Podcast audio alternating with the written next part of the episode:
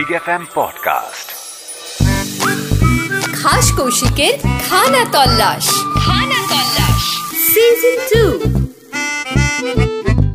কথায় আছে ঝোলে ঝালে অম্বলে তাই প্রথম পাতে শুক্তো থেকে ভাজা ডাল দোলমা ছেঁচড়া ঝাল ঝোল কালিয়া একে একে যতই আসুক না কেন শেষ পাতে অম্বল মানে অম্ল মানে একটু চাটনি বা আচার না থাকলে বাঙালি বাড়ির ভোজ অসম্পূর্ণই থেকে যায়। চাটনি বা আচার, যাই হোক না কেন, মোদ্দা কথা, শেষ পাতে একটু টক থাকতে হবে। এই চাটনি ব্যাপারটা বোধ হয় বাংলার একেবারে নিজস্ব। তবে আচারটা কিন্তু তা নয়। মূলত পশ্চিম ভারতের থেকে আচার বিষয়টা বাংলায় এসেছে। বাংলার বুকে অনেক রাজা মহারাজা রাজত্ব করেছেন সময় সময়।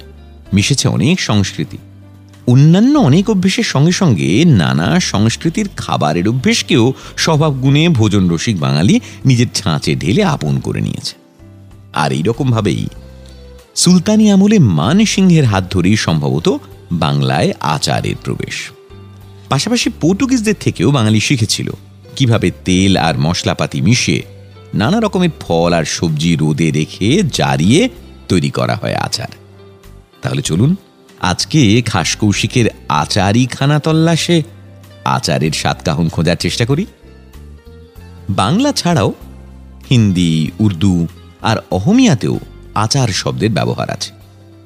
বাংলায় এই আচার শব্দটা এসেছে ফার্সি বা পর্তুগিজ থেকে। সংস্কৃতে আবার আচারকে জালি বলা হয়।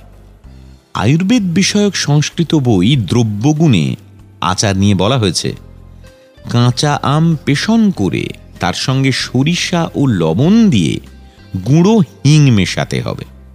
তারপর তা ভালো করে নাড়তে হবে আর এইভাবেই প্রস্তুত করতে হবে জালি। শ্রীচৈতন্যদেব নাকি আচার খেতে খুব পছন্দ করতেন। বাংলা থেকে ভক্তরা তার জন্য নানা রকম যেসব খাবার নিয়ে যেত, তার মধ্যে একশো রকমের আচার থাকত। তাই বলা হতো কলিসুণ্ঠা কলিচূর্ণ কলিখণ্ড আর কত নাম লইব শত প্রকার আচার। রাজস্থান সহ পশ্চিম ভারতের বেশ কিছু জায়গায় আচারের খুব চল। আসলে মরুভূমি অঞ্চলে সেভাবে চাষাবাদ না হয় ওই আচারের মাধ্যমেই সবজি বা ফল সংরক্ষণ করা হতো। তবে বাংলায় কিন্তু ব্যাপারটা আলাদা। পেট্রোগা বাঙালি খাওয়ার হজমের জন্য শেষ পাতে চাটনি বা আচার খাওয়ার প্রচলন শুরু করে। বলা হয় গুরুপাক ভোজনের পর আইষ্ঠা ওঠাইতে চাই টক মিষ্টি চাটনি। বাঙালিদের আচার কিংবা চাটনি আবার পুরোপুরি টক হয় না, যেরকমটা হয় পশ্চিম ভারতে। বাঙালি আচারে একটা মিষ্টির টাচ থাকে। আচার সাধারণত নানা রকম ফলের হয়, তবে লঙ্কা ছাড়া অন্যান্য সবজির আচার গোড়া বাঙালির পাতে খুব একটা দেখা যায় না। বাঙালি বাড়িতে বিভিন্ন ফলের মরশুমের শুরুতে ফল কেটে, রোদে শুকিয়ে, তেল মশলা দিয়ে সারা বছর খাওয়ার জন্য আচার করে তুলে রাখা হয়। বাংলার পাশাপাশি কিন্তু দক্ষিণ ভারতেও আচার খাওয়ার চল আছে।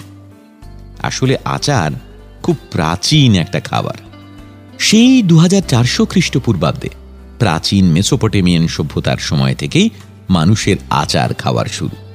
আর এই অন্যতম প্রাচীন খাবারের মধ্যে সব থেকে প্রাচীন হল শশার আচার। মোটামুটি আন্দাজ করা হয় খ্রিস্টপূর্ব দু সালেই নাকি মেসোপটেমিয়ায় শশার আচার খাওয়ার শুরু হয়েছিল। এছাড়া বণিক বা যাযাবর সম্প্রদায়ের মধ্যেও আচার ব্যাপারটা খুব জনপ্রিয় ছিল। কারণ এরা সাধারণত শুকনো খাবার নিয়ে পাড়ি দিতেন দূর দূরান্তে আর সেই খাবারের মধ্যে স্বাদের বৈচিত্র্যের জন্য আচার থাকতই। বলা হয় যে ব্রিটিশ আর রোমানরাও নাকি ভারতীয় উপমহাদেশ থেকেই আচার তৈরির প্রসেস জেনেছিল। ব্রিটিশ আমলে কাঁচা আমের ফালি সংরক্ষণ করার জন্য চিনির রসে সেগুলোকে ডুবিয়ে রাখা হতো। তাকে অবশ্য সাহেবরা আচার নয়, চাটনি বলতো। সেই চাটনি সেই সময় পাঠানো হতো ইংল্যান্ডে। আবার এও শোনা যায় যে ষোলোশো সালে যুক্তরাষ্ট্রে শশা থেকে আচার তৈরি করে দেশে বিদেশে সেগুলো বিক্রি করা হতো। আচ্ছা এতক্ষণ ধরে এই যে আচার চাটনি আচার চাটনি বলছি, এটা শুনে কি একটু ঘেঁটে যাচ্ছেন? তাহলে একটা বিষয় পরিষ্কার করে দেওয়া ভালো। যে এই আচার আর চাটনি দুটো কিন্তু এক জিনিস নয়। দুটো চরিত্রগতভাবে এক হলেও তৈরির প্রসেসের মধ্যে কিন্তু তফাত আছে। যা দিয়ে আচার তৈরি করা হবে, সেটাকে প্রথমে রোদে ভালো করে শুকিয়ে নিতে হবে, যাতে জল না থাকে। আসলে আচার অনেক দিন ধরে খাওয়ার জন্য সংরক্ষণ করা হয়। আর চাটনি তৈরি হয় দিনের দিন খাওয়ার জন্য। অনেক সময় তাই চাটনিকে বলা হয় এক চাটন। আর মজার বিষয় হলো, পৃথিবীর প্রাচীন খাবারের একটা আচার হলেও চাটনি কিন্তু বয়সে বেশ কচি মানে নবীন আর কি। আচ্ছা আচার কিন্তু অনেক কিছুর হয়। আগেই বলেছি, বাংলায় টক ঝাল মিষ্টি ফলের আচারই বেশি হয়। যেমন ধরুন লেবু, আমড়া, জলপাই, আমলকি তেঁতুল, কুল, চালতা, আনারস, কামরাঙা, এইসব চলে বাঙালির অন্দরমহলে। তবে এইসব টক জাতীয় ফল ছাড়াও বিভিন্ন ধরনের সবজি, যেমন ধরুন শশা গাজর, পেঁয়াজ, রসুন, বেগুন, টমেটো, বরবটি, টক ভেন্ডি, বাঁশ কিংবা কাঁচা লঙ্কা দিয়েও আচার করা হয়। তবে আমাদের দেশের বাইরে আবার একটু বিচিত্র রকমের আচার হয় কোনো কোনো জায়গায়, যেখানে শুধু ফল কিংবা সবজি নয়, মাছ আর ডিমের আচারও তৈরি করা হয়। আর এগুলোকে দীর্ঘদিন সংরক্ষণ করার উদ্দেশ্যেই কিন্তু এভাবে জারিত করে রাখা হয়। চায়নায় ডিম দিয়ে আর স্ক্যান্ডিনেভিয়ান দেশগুলোতে হাঙরের মাংস দিয়ে দীর্ঘদিন পরে খাওয়া হবে বলে আচার বানানো হয়। নাগাদের মাংসের আচার কিংবা বাঁশের আচারও নিশ্চয়ই আপনি টেস্ট করেছেন। আসলে পাহাড় থেকে মাংসের আচার কিনে আনাটা খাদ্য অ্যাডভেঞ্চার প্রিয় বাঙালির হালের লাক্সারি তবে মাছে ভাতে বাঙালির জিভে এগুলো সহ্য হওয়াটা একটু চাপেরই যায়। আচার নিয়ে আরও অনেক মজাদার পুরা কাহিনী আছে। জানা যায়, মিশরের সুন্দরী ক্লিওপেট্রা নাকি আচার খেতে খুব ভালোবাসতেন।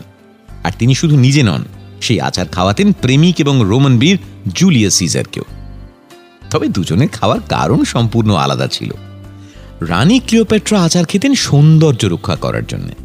আর সিজার এই সম্পূর্ণ অপরিচিত খাবার খেতেন প্রেমিকাকে খুশি করার জন্য। কথাতেই বলে, প্রেমে পড়লে বিষও পান করা যায়। আর এই তো সামান্য আচার। আচার নিয়ে আর একটা চমকপ্রদ কাহিনী জড়িয়ে আছে কলাম্বাসের সঙ্গে। চোদ্দশো বিরানব্বই সালে আমেরিকা অভিযানের সময় কলাম্বাস নাকি তার নাবিকদের রেশন করে আচার দিতেন। কারণ সেই আচার তাদের ভিটামিন সি এর অভাব মিটিয়ে স্কারভি রোগের হাত থেকে রক্ষা করত আর দীর্ঘ সমুদ্র যাত্রায় এই আচার খেয়েই সুস্থ থেকে শেষ পর্যন্ত তারা আমেরিকা আবিষ্কার করে ছেড়েছিল। আচারই গুণের এখানেই শেষ নয়। সারা বিশ্ব জুড়ে আচারের এত মহিমা যে একটা আলাদা দিনই আছে আচার সেলিব্রেট করার জন্যে। ফোরটিন নভেম্বরকে আমরা সবাই শিশু দিবস হিসেবেই জানি। এই দিনটা কিন্তু আচারেরও। সেই দু হাজার এক সাল থেকে আমেরিকায় ফোরটিন নভেম্বর দিনটা আচারের দিন হিসেবে পালন করা হয়। বছরের অন্যান্য দিন আচার না খেলেও এই দিনটাতে খাবারের সঙ্গে আচার খায় সবাই। এমনকি একে অন্যকে আচার উপহারও পাঠায়। কি ইন্টারেস্টিং বলুন? বিয়েতে স্ত্রী আচার কিংবা পুজোয় নানা আচার বিচার পেরিয়ে একবার এইভাবে আচার পালন করলে বেশ হয়। ট্রাই করে দেখতে পারেন। আমি জানি, আচারের কথা শুনতে শুনতেই অনেকের মনেই ঠাকুরমা কিংবা দিদিমার আচার তৈরি করার কথাটা মনে পড়ে যাচ্ছে।